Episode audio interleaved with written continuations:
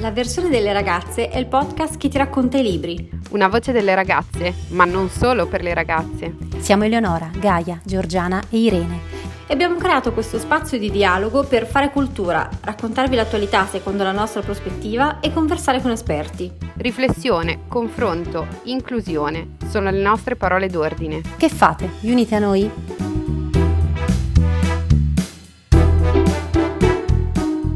Abbiamo pensato per questa prima puntata di partire da due libri, Invisibili di Caroline Criado Perez e Tornare cittadini di Stefano Feltri. Il libro di Criado Perez, eh, diciamo, ci siamo ritrovati a leggerlo nel nostro gruppo di lettura, dove diciamo, ci viene spiegato, dati alla mano, come la nostra società sia declinata totalmente al maschile e consideri le donne, a informazione di servizio siamo metà della popolazione globale, una minoranza e l'eccezione, diciamo, atipiche, sbagliate, perché la norma è appunto considerata maschile. Ci viene dimostrato come con il gender data gap eh, si continua a dare per scontata la discriminazione di genere e al tempo stesso non rendersi conto della sua esistenza, cioè è un gatto che si morde la coda, non rendersi conto della discriminazione di genere proprio perché la si dà per scontata. È stata una lettura che ci ha, diciamo, procurato non pochi shock.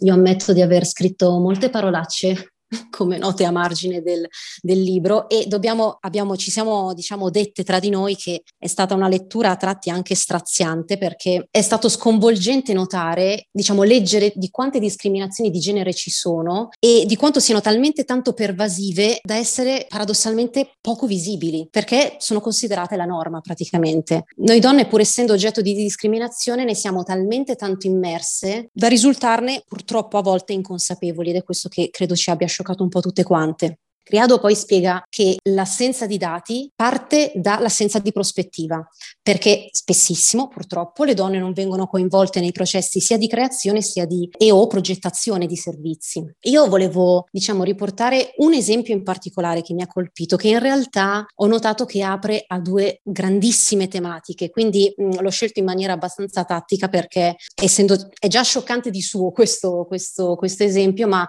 porta ad altre due tematiche veramente importanti secondo me me. L'esempio è quello dei bagni pubblici che viene proprio raccontato nei primi capitoli, dove viene appunto indicato che eh, la metratura dei bagni pubblici è identica, 50-50 per uomini e donne, e addirittura la metratura viene sancita nero su bianco da delle norme per le costruzioni degli impianti idrici, quindi è una cosa assodata, ma i bagni degli uomini hanno cabine orinatoi, mentre quelle delle donne sono le cabine. Quindi la conseguenza qual è? Che molti più uomini potranno usufruire dei loro bagni in contemporanea. In secondo luogo, cosa che non viene tanto considerata, le donne hanno bisogni fisiologici diversi da quelli degli uomini. Hanno bisogno di più tempo, basti pensare alla questione delle mestruazioni, o andarci più spesso, pensiamo alle donne in gravidanza. Infatti viene detto che la quantità di tempo necessaria per una donna per utilizzare la, il bagno pubblico può essere fino a 2,3 volte superiore a quella di, di un uomo cosa succede? Le necessità e le abitudini delle donne a questo punto non vengono prese in considerazione, non viene preso in considerazione come le donne abbiano effettivamente dei bisogni differenti, questo porta per forza a un'inefficienza del servizio. Insomma, quindi per spiegare la solita lunga fila davanti ai bagni si, diciamo, si tende a dare la colpa alla fisiologia femminile anziché agli stili di progettazione a misura di maschio. Però la tematica dei bagni pubblici è molto interessante perché si collega alla questione che a me fa tremare abbastanza i polsi se si pensa ai paesi che non dispongono di servizi igienici adeguati. Qua vi voglio leggere la, la, frase dal libro direttamente. Secondo le Nazioni Unite, una donna su tre non ha la possibilità di usare un bagno con sufficienti garanzie di sicurezza e stando ai dati di WaterAid, le donne e le ragazze di tutto il mondo impiegano ogni anno ben 97 miliardi di ore nella ricerca di un luogo sicuro dove espletare le proprie necessità. Nel libro, ad esempio dell'India, dove il 60% della popolazione non dispone di un bagno, ok? Il 90% delle acque in superficie risulta contaminato, quindi di male in peggio, e per le donne, e lì c'è il fattore culturale, risulta disdicevole essere colte in flagrante in giro a farla. E in più corrono un altissimo rischio di subire violenze. E qui potremmo, lascio all'immaginazione, le molestie si possono anche parte dall'essere osservate o all'essere direttamente molestate e violentate. E qui ci si collega all'altra tematica che è la paura dei luoghi pubblici. Le donne mh, la provano, la paura dei luoghi pubblici, sono all'incirca il doppio degli uomini.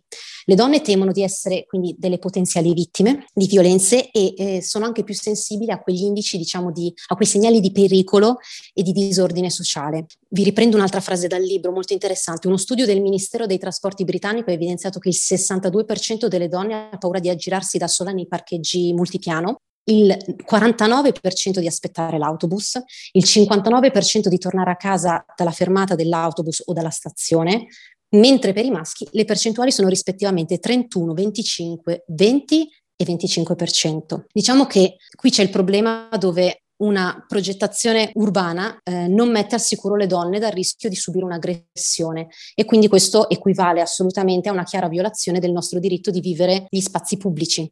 Solo la paura del luogo pubblico eh, ci, come dire, la conseguenza è il senso di insicurezza no? ha degli effetti sicuramente notevoli su come noi donne gestiamo la nostra mobilità e come ci spostiamo mm, negli spazi urbani, quindi ci induce a modificare sicuramente i comportamenti ma anche i, le modalità di spostamento, quindi magari evitiamo percorsi di un certo tipo in determinati orari, magari l'ora di punta, evitiamo determinati mezzi di trasporto, non viaggiamo de- di notte, se possiamo non viaggiamo da sole, quindi diventa sicuramente molto molto più complicato e complesso. È ovvio che qui dopo che ho letto questo eh, capitolo capitolo mi sono chiesta, ma poi ci siamo chieste confrontandoci, confrontandoci dove sia il concetto di uguaglianza, dove per uguaglianza si, significa dare uguali opportunità, prerogative, strumenti e servizi in, relazioni, in relazione alle proprie esigenze. E, ed è difficile darsi una risposta rispetto a questo quesito. Dal mio punto di vista credo che Invisibile ha questo grande pregio, eh, ovvero ti pone nella posizione di analizzare anche le più semplici abitudini quotidiane e farti capire che se stridono in qualche modo con il nostro essere donna è perché effettivamente sono nate senza tener conto dei nostri bisogni, del nostro essere donna, appunto. Un esempio estremamente banale, non trovate che ogni tanto il vostro smartphone sia difficile da gestire, da tenere in mano? Ecco, secondo me non c'è da sorprendersi perché è stato progettato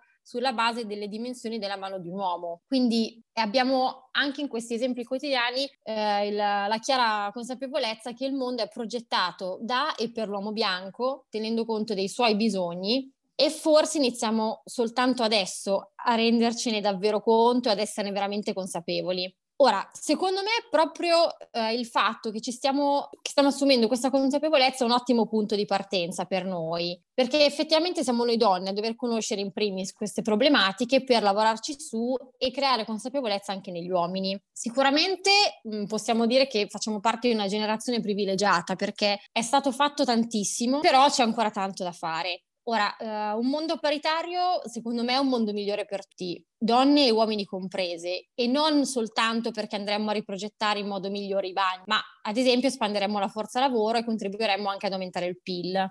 Mm, diciamocelo chiaramente, uh, noi donne rappresentiamo la metà del mondo, strategicamente parlando. Se doveste schierare la vostra squadra di calcio per giocare alla finale di Champions League, lascereste metà squadra in panchina?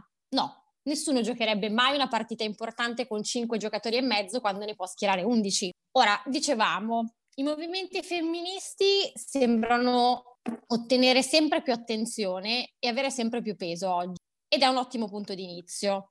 Ora ci stiamo facendo sentire sempre di più e stiamo cercando di far capire quali sono i nostri problemi e le nostre, le nostre necessità per colmare i divari di genere. Forse dovremmo ricordarci tutte che se oggi siamo le donne che siamo è anche grazie alle donne che sono state, perché ci hanno permesso di votare, di indossare una minigonna, di gestire un nostro capitale senza il controllo di un uomo. Ed è forse grazie a loro che abbiamo incominciato in qualche modo ad essere delle cittadine. Adesso tocca a noi portare avanti questo processo. Siamo la generazione del next level e siamo una generazione fortunata. Una parte del lavoro è stato fatto. Abbiamo accesso all'istruzione superiore cosa che fino a neanche un centinaio di anni fa era riservata esclusivamente agli uomini, e stiamo iniziando ad ottenere dei ruoli apicali per la prima volta nella storia. Insomma, abbiamo alle spalle una generazione di conquistatrici e oggi siamo noi che dobbiamo tornare cittadini e diventare protagoniste del nostro domani. Spetta a noi fare il salto di qualità e iniziare a colmare anche tutti quei gap di genere che in un mondo equo non dovrebbero esistere. Ad esempio, abbiamo già parlato del gender data gap, ma anche il gender pay gap, il gender employment gap, insomma tutte quelle discrepanze che sorgono solo ed esclusivamente per discriminazioni di genere. Dobbiamo fare in modo che ci sia molto più supporto per noi donne. Abbiamo bisogno di fare carriera come può fare un uomo e abbiamo bisogno di liberarci dal lavoro di cura, dobbiamo essere supportate. Non abbiamo bisogno di lavori part-time. Secondo me per incominciare possiamo concentrarci su quello che succede in Italia oggi. La percezione è che l'Italia lascia indietro noi donne e la recessione dovuta alla pandemia ha colpito fo- fortemente l'occupazione femminile e oggi per noi è sempre più difficile perché ci sono dei nuovi problemi che si vanno anche ad aggiungere in modo drammatico a quelli già esistenti. Insomma, l'Italia non era un paese per donne ieri, ma oggi ancora meno. Anche in politica oggi si pone sempre di più attenzione a questa questione. Draghi stesso ha sottolineato la necessità di garantire la parità di condizioni competitive tra generi e anche l'Unione Europea, nel suo progetto per la parità 2020-2025, inserisce la necessità di superare le differenze di genere e andare oltre il gender pay gap, lavorando su tutte le cause che lo originano. È un lavoro lungo? Di sicuro, però non incominciamo oggi a rimboccarci le maniche. Ad oggi servirebbe veramente un sistema di welfare che ci supporti, un piano vero, strutturato, coerente e comprensivo, che non sia formato da semplici sgravi fiscali che come abbiamo visto finora non sembrano funzionare, ma da aiuti veri e propri. Ci serve sostegno all'occupazione, ci servono infrastrutture, asili nido, anche un piano di collaborazione tra ministeri che comporti, dei, che comporti degli investimenti dei fondi europei per la ripresa in politiche di genere con l'obiettivo vero di eliminare le disuguaglianze. Quindi da dove partire? Forse per iniziare una scelta ovvia, la politica, abbiamo bisogno di essere rappresentate, abbiamo bisogno che la nostra voce sia ascoltata, compresa e abbiamo bisogno di entrare a far parte di tutte quelle elite che possono e devono decidere. È proprio vero che se vogliamo essere rappresentate è nella stanza dei bottoni che dobbiamo entrare. E allora abbiamo cercato un libro recente che potesse essere dedicato proprio al tema della politica e cercando proprio tra gli ultimi saggi ci siamo imbattute in Tornare cittadini di Stefano Feltri, che già dalla copertina insiste sulla necessaria creazione di una nuova idea di cittadinanza per salvare le nostre democrazie. Ci è quindi parsa un'occasione abbastanza ghiotta per inserirci in questo dibattito politico e in particolare per capire dal nostro punto di vista, che è quello che alla fine possiamo rappresentare al meglio, come tornare cittadine e dare una mano a quell'inclusione ancora dimenticata ma che ormai da così tante voci è auspicata. Allora, di per sé, se leggete il saggio vi accorgerete che non affronta con specificità questioni di genere, ma eh, si concentra più in generale su un fenomeno assai diffuso nelle ultime stagioni politiche, che è quello del populismo. Ora, al di là dell'analisi dettagliata delle origini multiformi di questo fenomeno, ciò che a noi in particolare ha colpito nella nostra ottica è quel concetto descritto dall'autore per cui il populismo tende a considerare il popolo come una massa omogenea ed indistinta e quindi annulla ogni specificità o differenza e in particolare fa coincidere la necessità e l'opinione della maggioranza che rappresenta che è selezionata poi ad arte sulla base di determinati canoni e in Occidente di fatto coincidono col maschio bianco borghese, ebbene fa coincidere quel punto di vista con quello della totalità. Questa polarizzazione in cui la maggioranza vince e comanda e la minoranza perde e soccombe impedisce quindi di considerare legittime le istanze di qualsivoglia gruppo diverso da quella maggioranza, anche se rappresenta una minoranza non trascurabile, ce lo ricordiamo che non serve solo contare per carità, ma le donne non sono tre panda albini su 8 milioni di abitanti del pianeta Terra, siamo più della metà.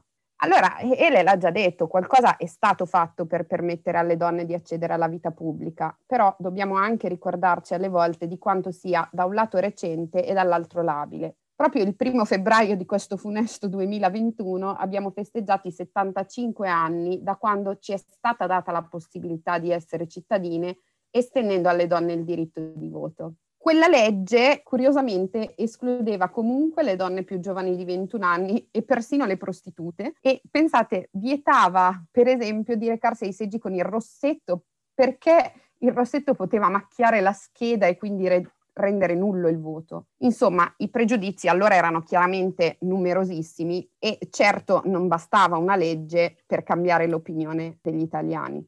Quindi evidentemente le leggi sono fondamentali per mettere dei punti e garantire diritti e doveri, ma allo stesso modo è chiaro che ci sarebbe molta necessità di lavorare sull'educazione delle persone. E guardate che la misoginia non è un problema solo italiano, perché se guardiamo alla ricca e supermoderna Svizzera, il suffragio universale l'ha introdotto solo nel, nel 71, in larghissimo ritardo rispetto ad altri paesi europei. Se poi ci rivolgiamo all'aspetto della partecipazione attiva al governo e ai parlamenti, i dati si fanno ancora più allarmanti. Eppure tanti studi dimostrano che la presenza femminile sui banchi del Parlamento mette alla luce il fatto che le donne sono più propense ad, ad, orientare il dibattito politico verso tematiche femminili. Addirittura studi statistici dimostrano che il coinvolgimento femminile nei negoziati, quindi in accordi tra i governi, porti risultati di pace più duraturi nel 20% dei casi. Questo accade perché infine le donne sono meno ideologicamente compromesse, conoscono la debolezza di genere, quindi la vulnerabilità che è parte delle categorie più marginalizzate, e questo porta alla stesura di accordi più completi e duraturi. Insomma, pare che la presenza delle donne sia proprio un elemento che aiuta ad evitare quell'appiattimento su un punto di vista che da maggioritario diventa unico, tipico del populismo, e favorisca quindi l'inclusione di esigenze diverse che lo stesso Feltri nel suo saggio dice essere la base delle democrazie liberali. Ma allora cosa succede e perché le donne in politica sono ancora così poche? Se noi consideriamo la media europea, la percentuale di donne elette nei parlamenti si aggira attorno al 30%, media peraltro in crescita perché nel non lontano 2003 si attestava solo al 20%. Questa significativa ma non decisiva crescita è dovuta ancora una volta non alle considerazioni che facevamo po- poc'anzi sull'inclusione e sui benefici dell'inclusione dal punto di vista femminile, ma al fatto che nel corso degli ultimi vent'anni in quasi tutti i paesi dell'Unione Europea è stato introdotto un sistema di quote di genere per le elezioni parlamentari. Ora, tralasciando l'annoso dibattito sulla bontà e sull'efficacia delle quote rosa, che peraltro speriamo di poter approfondire in altra sede, è significativo constatare come a tutt'oggi la quota rosa sia un provvedimento assolutamente divisivo. È chiaro, introduce una discriminazione sulla quale però non a caso trovano da dire soprattutto gli uomini. Insomma, non capiamo bene com'è questa storia, va bene discriminare, ma fino a quando non tocca a me essere la vittima. Questo ci dimostra ancora una volta come il problema sia radicalmente culturale. E infatti, nonostante ci siano do- più donne elette nei parlamenti, ancora oggi non si assiste ad un parimenti significativo aumento di donne che ricoprono ruoli chiave o direttive nei governi. Allora, di nuovo, non è una legge che basta a superare quel bias culturale radicato per cui la politica e più in generale il potere sono ancora territori che la stragrande maggioranza delle persone considerano maschili. Riporto una sola nota di costume tra mille che dimostra che quello che stiamo dicendo e che sto riportando non è proprio il delirio di una femminista radicale anche leggermente squilibrata. Se voi leggevate un quotidiano nel non lontano 2019, una nota testata giornalistica in occasione dell'uscita di una docuserie su Nilde Iotti scriveva era facile amarla perché era una bella emiliana, simpatica e prosperosa come solo le donne emiliane sanno essere, grande in cucina e grande a letto, il massimo che in Emilia si chiede a una donna.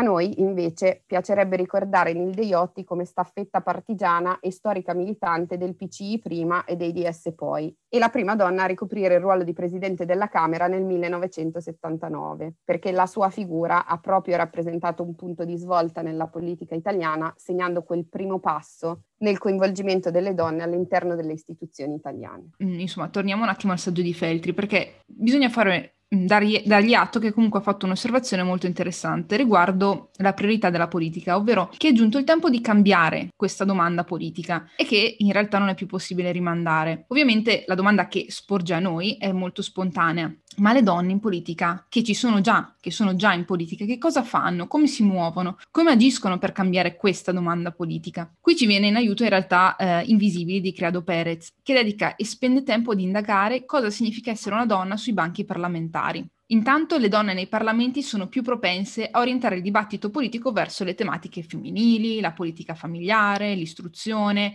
e l'assistenza. Insomma, fa c'è una differenza concreta avere un piano di legge approvate da donne e con le donne, ne va a vantaggio di tutti. Ma allora, che succede? Perché le donne in politica sono ancora così poche? Partiamo con ordine. Mettiamo che una donna si candida, facciamolo in grande, si candida per la presidenza di uno Stato, è già successo, no? Negli USA nel 2016. Un sondaggio proprio Stati Uniti d'America nel, del 2016 ha messo in luce come gli elettori vedessero una candidata donna come troppo ambiziosa, a differenza di un candidato uomo. In particolare un professore associato dell'Università di Berkeley, Rodolfo Mendoza Denton, ha dato una spiegazione cognitiva al modo con cui si guardano le donne che entrano in politica, etichettate come ambiziose ovviamente. Le donne che compiono questi gesti avanzano tappe forzate in un territorio che per la stragrande maggioranza delle persone è sempre stata considerata maschile. Perciò gli elettori hanno visto nella candidatura un'infrazione delle regole, cioè chi infrange le regole sta sempre antipatico e così il suo gesto, il gesto di una donna che appunto è considerata ambiziosa, viene associato a forti emozioni negative. La vera domanda è ma perché gli occhi delle persone, donne, vanno contro le regole? Cioè che cosa infrangono queste donne? Che cosa compiono? In realtà c'è un vuoto di dati di genere. La società in cui siamo cresciuti ci ha detto che le donne non sono un granché, è innegabile. Nessuno presentava esempi di donne da cui trarre ispirazione, nessuno parlava di donne che si occupavano di politica o lottavano per i diritti delle donne, artiste, scrittrici o amministratrici delegate. Così, secondo un'immagine diffusa, la donna è un insieme di caratteristiche univoche, è docile, è fragile, è complicata, emotiva e quando si presenta in un contesto come quello della politica diventa dispotica, perché ha desiderio di potere, a differenza della controparte maschile che è soltanto ambiziosa. In psicologia sociale, si, eh, spiega addirittura una docente associata di psicologia sperimentale dell'Università di Oxford, Molly Crockett, questo è chiamato realismo ingenuo, ovvero che tendiamo a supporre che il nostro modo di pensare di agire sia tipico. È una cosa normale, no? Soprattutto se, soprattutto se poi il tutto viene amplificato dalla cultura in cui siamo immersi, che rispecchia e rimpolpa le nostre convinzioni in un circolo di autoalimentazione infinito. Insomma, diventa una perenne conferma quotidiana. La democrazia in cui viviamo non è un gioco alla pari, è alterato e va a svantaggio delle donne. La rappresentazione maschile e femminile negli organi di potere legislativo offre nuove prospettive alla politica. Per ragioni di genere e di sesso, le donne vi- vivono in maniera diversa rispetto agli uomini questa situazione, sono trattate diversamente e hanno un'esperienza del mondo diversa, hanno esigenze e priorità diverse, come abbiamo detto fino adesso. Ma torniamo un attimo al nostro discorso. Ok, quindi una donna si candida, a un certo punto viene eletta, ma questo non risolve i problemi, perché in realtà si è scoperto che gli viene impedito di lavorare al meglio. Tra le varie strategie per impedire, per in, di impedire ad una donna di partecipare al processo legislativo, quella più esemplificativa è di zittirla. Uno studio del 2015 ha raccolto i dati mostrando come in media gli uomini interrompono le donne due volte più spesso rispetto alle donne. Una deputata europea ha dichiarato nel 2016 se una donna alza la voce in Parlamento la si fa tacere con con un dito sulle labbra, come si fa con i bambini. Quando un uomo a farlo, questo non accade mai. Anche l'insulto politico è un fenomeno che, con connotazione di genere. Da un'indagine dell'IPU, l'Interparliamentary Union del 2016, una parlamentare su cinque tra quelle intervistate dichiara di aver subito una o diverse aggressioni sessuali, mentre un terzo è stata testimone di un'aggressione sessuale a danno di una collega. Ma sapete qual è il problema? È che questo studio rivela una cosa sconcertante, cioè l'aggressività aumenta in misura proporzionale alla presenza femminile nella vita pubblica, cioè più donne ci sono nell'ambiente politico, più aumenta l'ostilità. È un'indagine veramente mh, terribile che ha reso noto che l'ampliamento della presenza femminile per le donne diventa più difficile, diventa più difficile raggiungere quelle posizioni di vertice all'interno dei propri partiti e, e senza neanche farlo apposta proprio pochi giorni fa eh, Enrico Letta in occasione della sua elezione come segretario dell'assemblea del PD ha eh, appunto fatto la stessa affermazione.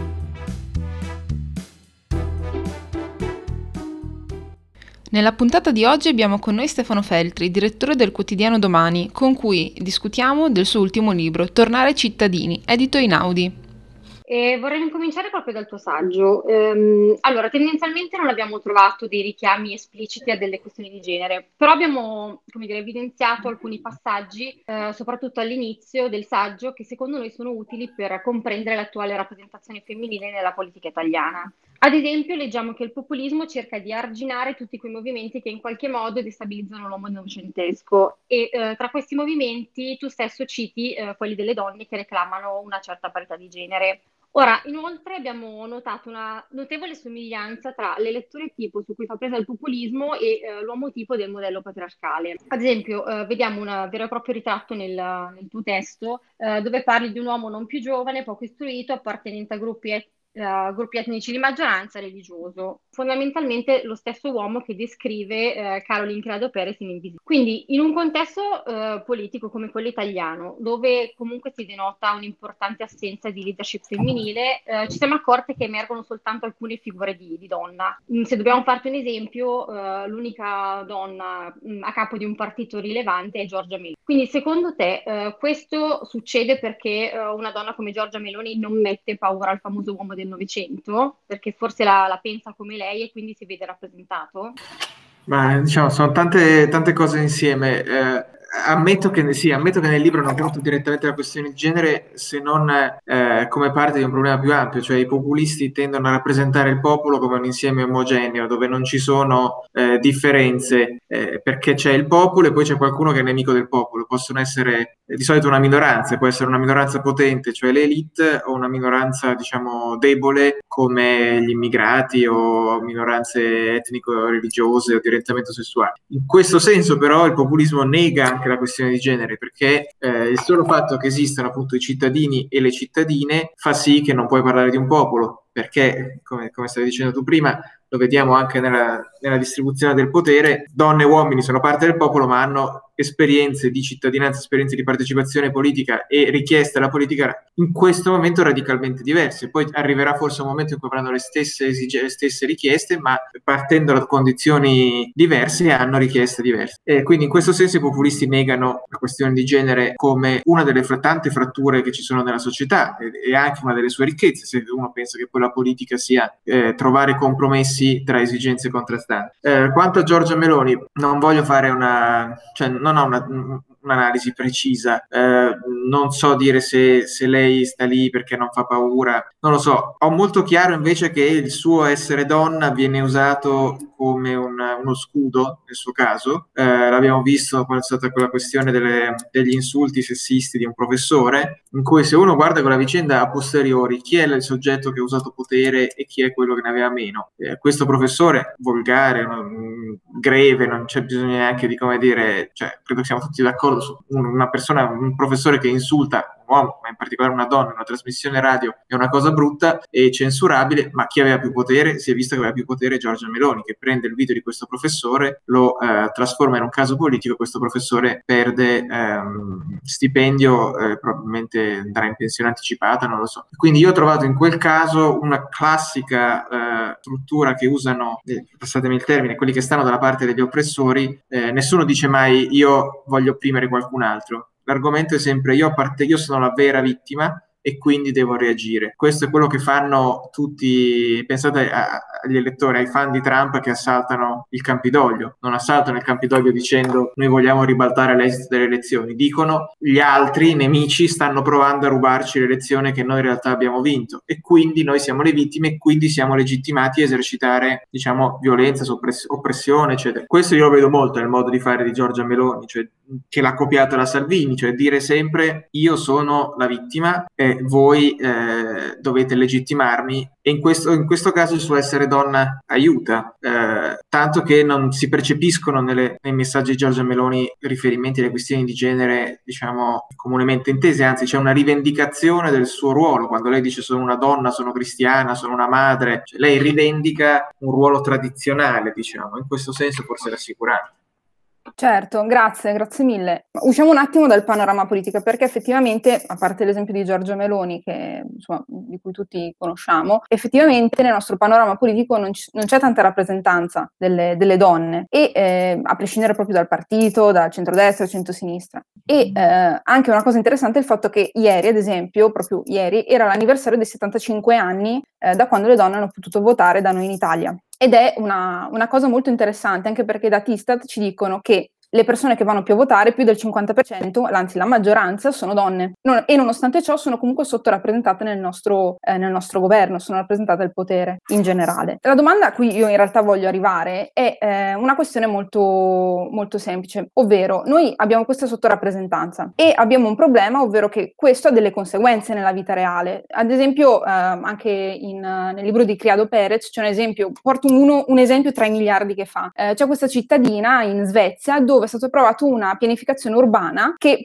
praticamente avvantaggiava chi si spostava in auto piuttosto che chi si spostava a piedi, per semplificare. E questo è un esempio paradossale perché questa decisione eh, svantaggia le donne. E tutto questo perché? Perché c'è un'assenza di dati, cioè chi, era, chi stava pianificando l'urbanistica in quel periodo non si è reso conto che avvantaggiare gli spostamenti in auto significava svantaggiare gli spostamenti degli uomini piuttosto che delle donne che si muovono a piedi. Questo è un esempio tra tanti. Quindi la domanda è come si fa, visto anche questa discrepanza enorme, a restituire il ruolo di cittadine alle donne? Cioè non è paradossale che eh, nonostante votiamo più degli uomini comunque siamo sottorappresentate? Ma sai, diciamo ci sono due, due approcci possibili a questo, questo, tema. Uno è pensare cioè, che ci sia un problema nella, nella domanda di rappresentanza femminile, cioè sono le donne che, che, no, che hanno comportamenti e preferenze poi analoghi a quelli degli uomini e quindi inevitabilmente diciamo, perpetuano questo squilibrio? Oppure, e qui c'è il filone di quelli che dicono no, le donne dovrebbero votare solo donne per bilanciare. E questo è un approccio che si è visto anche di recente nelle, nelle polemiche interne al Partito Democratico, dove a un certo punto alcune donne hanno detto forse dovremmo diciamo, imporre una candidatura femminile. Però questo risolve il problema solo a metà, perché appunto cioè, secondo me si cerca un po' di svuotare il mare col cucchiaino, nel senso che per, per tante ragioni, quando le, lo squilibrio è, è, strutturale, è difficile che si riparti diciamo, dal basso. Penso, almeno noi abbiamo pubblicato un'inchiesta qualche giorno fa per l'8 marzo sul bilancio di un decennio dalla legge che ha introdotto le quote rosa nei consigli di amministrazione, una legge che era avversata dalla Confindustria, dalle banche, dalle assicurazioni e anche da politici progressisti proprio in nome del fatto che è un contentino dato alle donne invece che trattarle alla pari in tutta la carriera. Perfino Mario Draghi nel, nel suo discorso di insediamento ha, detto, ha parlato di farisaico rispetto delle quote rosa. Ecco, ogni opinione è legittima, però effettivamente se tu metti delle donne al vertice con un sistema di affirmative action, come è stato fatto forzando le ammissioni degli afroamericani nell'università, eccetera, eh, come dire, incorpori un punto di vista diverso già in una posizione in cui può fare un po' di differenza. Non vuol dire risolvere il problema, come ammettere qualche afroamericano in più ad Harvard non vuol dire che ci saranno tanti afroamericani in più che arriveranno all'università, però vuol dire che nelle associazioni degli alumni di Harvard ci sarà qualche nero che avrà voce in capitolo su come vengono spesi i soldi e magari si faranno più borse di studio e meno campi da football. E lo stesso è avere donne imposte in qualche modo al vertice può in qualche misura incidere a cascata su tutte le decisioni e quindi mettere, diciamo, come si dice in questi dibattiti, fare empowerment di chi sta sotto. L'idea che basti essere, come dire, la metà, eccetera, diciamo, l'evidenza dimostra che non funziona. Cioè, le donne sono tendenzialmente nella storia dell'umanità o meno la metà della popolazione, vivono di più a lungo, quindi anche, hanno anche questo diciamo, relativo vantaggio anagrafico per cui dovrebbero in qualche modo pesare di più, ma pesano meno. Quindi secondo me non si risolve semplicemente contandosi, contandovi, anzi, ma eh, costringendo chi, ha, chi deve scegliere a una qualche forma di affirmative action, che è una discriminazione verso qualcun altro che avrà titolo di lamentarsi, però diciamo, si deve guardare l'insieme del risultato finale. Ecco. Allora, seguendo proprio un po' questo spunto che hai dato, che mi pare, come dire, convergere verso il tema delle quote rosa, noi eravamo passate no, dalla domanda precedente di Giorgiana come si fa a essere elettrici rappresentate. Allora anche a noi la conseguenza naturale che veniva è come dare voce, mettere anche le donne nei consessi dove contano. Ora noi abbiamo visto l'inchiesta su domani, tu hai citato la legge Golfo Mosca, ce n'è poi una più recente del 2017 sulle quote rosa in politica, no? E effettivamente già in ragione di quella legge qualcosina di più si è ottenuto in termini di numero quantomeno delle parlamentari donne. Rimane il fatto che i dati ci dicono che in 70 anni di Repubblica nessuna donna è stata messa a capo del governo e anche le ministre con ruoli rilevanti, abbiamo 78 ministri in totale e 38 delle quali in dicasteri senza portafoglio. Quindi diciamo che eh, la sottorappresentanza è piuttosto, eh, come dire, evidente. Allora il tema delle quote rosa viene proprio fuori. Ma noi abbiamo ascoltato anche il podcast dei Caro Figlio appunto su domani e loro discutevano proprio di questo tema e la prima criticità che sollevavano, che è un po' quella che sollevano tutti, è va bene, ok, però il rischio di utilizzare un meccanismo del genere è pretermettere un soggetto più meritevole per dare un seggio, un posto a quello protetto, in questo caso alle donne. Ora, da una parte già è vero quello che dici tu, e cioè sì, bisogna scegliere il male minore e in questo momento se è l'unica cosa che si può fare per aiutare un po' di inclusione, forse va fatta, se non ho interpretato male quello che hai detto prima. Ma io aggiungerei un altro tema, e cioè, cioè il concetto di merito siccome è un concetto, è una questione di opinioni alla fine, salvo casi eclatanti, diciamo, e plasmato come tutte le opinioni dalla nostra cultura, non è esso stesso un concetto che poi influenza l'idea di soggetto più meritevole. Quindi questo Beh, per darti assolutamente, assolutamente sì, nel senso che ti faccio l'esempio, ma cito quella vicenda lì perché la conosco, perché ho letto le carte iniziarie. A un certo punto Harvard si è posta il problema che aveva troppi studenti cinesi ammessi. Eh, perché gli studenti cinesi hanno punteggi molto più alti nel sistema quantitativo che serve a garantire meritocrazia nell'accesso ad Harvard. Poi può essere che ce l'abbiano perché sono formati sulle materie matematiche meglio degli americani che, non, che diciamo cazzeggiano fino alla fine del liceo e iniziano a studiare dopo. Può essere che sia che in Cina i figli dei membri del Partito Comunista si comprano i risultati dei test, quello che volete, ma il concetto è che Harvard si trovava il problema che entravano troppi cinesi lasciando fuori americani sostanzialmente ricchi che avrebbero potuto fare delle donazioni. E quindi hanno iniziato una complessissima rielaborazione dei criteri che ha generato un contenzioso giudiziario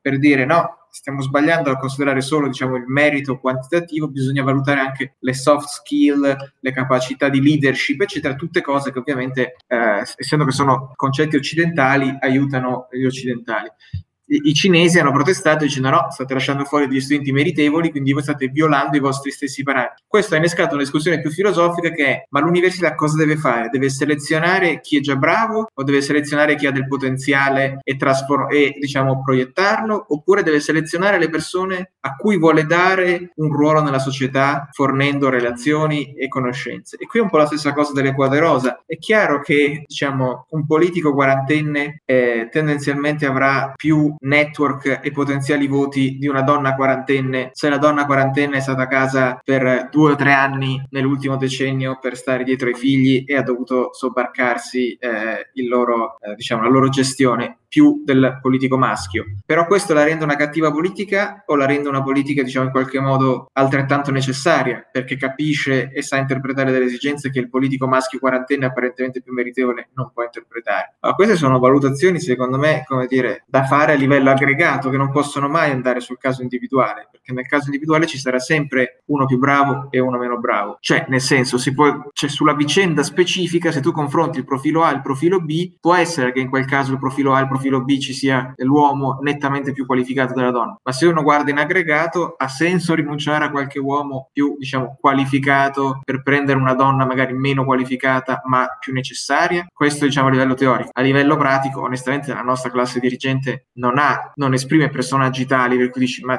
rinuncio a questo a 10 uomini, ma chissà cosa mi perdo. Tendenzialmente, anzi, come dire, io conosco abbastanza economiste che sarebbero titolate a fare il ministro dell'economia e dello sviluppo tranquillamente al posto di qualunque soggetto che io mi ricordi degli ultimi dieci anni. E quelle sono persone che però hanno magari una carriera fuori dall'Italia, una carriera fuori dalla politica e lì in qualche modo ci deve essere, diciamo, la, la chiamata dall'alto perché eh, magari l'uomo, adesso dico una banalità, ma l'uomo ambizioso con una carriera eh, universitaria universitaria a Milano può permettersi di candidarsi al Parlamento a Roma perché sa che tanto c'è la moglie che va dai figli a Milano. La donna magari non lo fa e quindi poi non diventa ministro e così via. Cioè ci sono tante variabili da considerare, per cui cioè, secondo me in aggregato non, non, si, perde, non si perde molto. Ecco.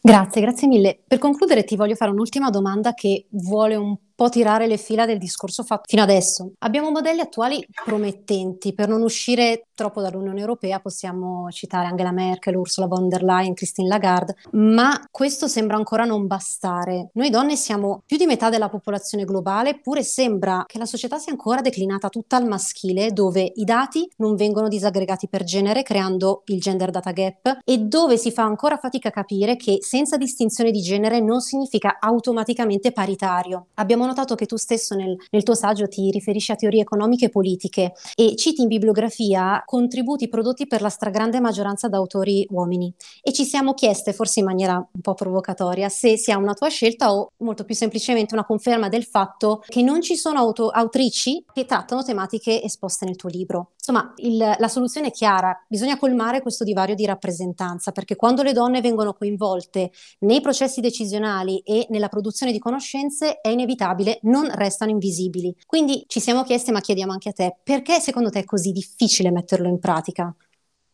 Allora, ti rispondo, non mi ero posto la questione del bilanciamento di genere nelle citazioni del, del, libro, non ho la risposta. Cioè, una delle più note studiose di populismo che cito, che si chiama Pippa Norris, è, è donna. Uh, ce ne sono anche altre. Poi eh, probabilmente è vero che c'è una, una sovrabbondanza maschile, poi lì c'è tutto un, un complesso, ci sono diciamo, tonnellate di ricerca sul fatto che i paper che hanno più autori, in cui il primo autore è uomo, vengono citati più dei paper che hanno un primo autore donna, per cui magari anche alcuni paper che cito hanno un primo autore uomo, magari un terzo autore donna, cioè sarebbe un discorso complesso e in ogni caso su questo, come dire, non essendo io, diciamo, parte di quel mondo, dovendo essere, diciamo, un fruitore di quella ricerca, in quel caso rivendico il diritto di quello che, che mi serve e anche prescindendo dal fatto che magari è prodotto da un ambiente che premia più i ricercatori e gli studiosi uomini. No, sul resto, scusa, ricordami qual era però il punto finale che mi stavi chiedendo, perché scusa, ero partito sulla che mi hai messo in crisi con questo, poi mi ero perso la seconda parte della domanda. La seconda parte della domanda era sul fatto che è necessario per l'appunto colmare il divario di rappresentanza, ah, ma sembra ancora veramente difficile metterlo in pratica. Ma questo è un tema enorme su cui possiamo parlare altre 12 ore e forse io non sono neanche la persona che ne ha più da dire. Eh, però per quello che, che, conosco io, che vedo io, cioè, ci sono due, due, aspetti. Uno è, come dire, la sanzione reputazionale per chi ignora completamente le, l'aspetto del genere e, eh, come dire, e lo nega. Cioè, io onestamente non mi ero mai, lo dico francamente, non mi ero mai posto la questione, ma io adesso se mi invitano a un dibattito in cui ci sono solo uomini, tendenzialmente non ci vado. O se mi chiedono a me eh, chi vuoi come interlocutore per presentare il tuo libro e se dobbiamo essere in due o tre, non, non li voglio altri due uomini perché mi sento proprio, diciamo, eh, a disagio io. E questo mi deriva non dal fatto che io sono particolarmente illuminato, ma da un certo punto ho iniziato a sentire, diciamo, intorno un ambiente in cui questo comportamento che per me era innocuo, non ho mai fatto per discriminazione intenzionale, però mi è cambiata la percezione, è stata a percepire come un comportamento disdicevole, grazie a una serie di, di, persone, come il fatto che Michela Murgia a un certo punto contasse il numero di firme femminili in prima pagina sui giornali, come dire, mi ha messo un campanello d'allarme. Poi non è che io mai detto metto questo perché è un uomo invece che questo perché è una donna, perché l'uomo è più importante, però mi pongo la domanda e cerco di tenerne conto e così via. Quindi questo è l'aspetto, come dire, di pressione sociale, di moral suasion e poi ci sono tanti altri aspetti che però veramente si entra nel, nel dettaglio in cui analizzando i vari percorsi di carriera eh, bisogna nei vari settori capire quali sono i colli di bottiglia che fanno sì che a un certo punto c'è un binario in cui va avanti l'uomo e non va avanti la donna. Cioè, faccio un esempio, dico ma ci sarà una ragione che io non ho chiaro pur facendo il giornalista per cui tutte le inviate dei programmi televisivi sono prevalentemente donne? O perché inviati di guerra ci sono più giornaliste di guerra precarie donne che uomini? Non so perché però è, è così, sto al mio, al mio settore. Tanti, tante ragioni, conosco un po' il mondo dell'accademia, della ricerca economica, una fidanzata economista, anche lì ci sono mille dinamiche che a un uomo proprio sfuggono, non le capisce. Il modo in cui sono impostati i seminari in cui c'è l'economista che presenta e gli altri fanno le domande, è strutturato in un modo, diciamo così per semplificare, maschile, cioè è un po' il Highlander ne resterà uno solo, guerra, la cosa, eccetera. Sono dinamiche che a me sembrano naturali, ma perché io sono da quella parte lì. Se uno sta dall'altra parte, cioè io non mi pongo la questione di come mi devo vestire per eh,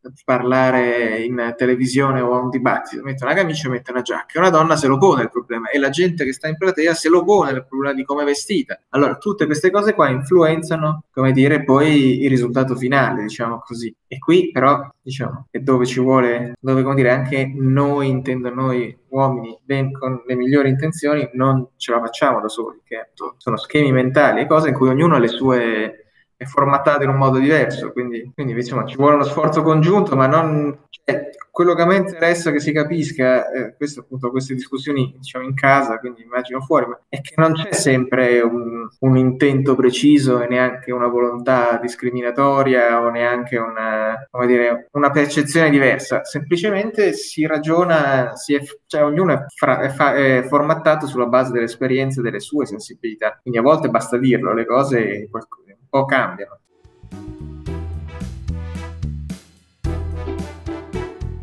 Che dire, siamo già giunti alla fine della prima puntata. E che viaggio! Come dice Stefano Feltri alle volte, non ce ne accorgiamo di queste situazioni e bisogna parlarne, bisogna parlare di queste tematiche e bisogna farlo da donne per sensibilizzare tutti, non escludere nessuno, perché serve uno sforzo congiunto, collettivo.